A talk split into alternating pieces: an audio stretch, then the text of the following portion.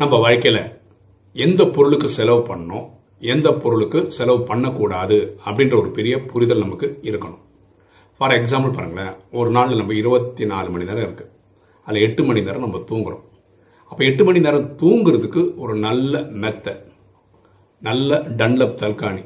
இதுக்கெல்லாம் நீங்கள் செலவு பண்ணுறது நல்லது. ஏன்னா நல்லா தூங்குனீங்கன்னா நல்ல ஆரோக்கியமான தூக்கம் கிடைக்கும் நல்ல ஆரோக்கியமான வாழ்க்கையும் கிடைக்கும். எழுந்ததுக்கப்புறம் நல்லா ஒர்க் பண்ணவும் முடியும்.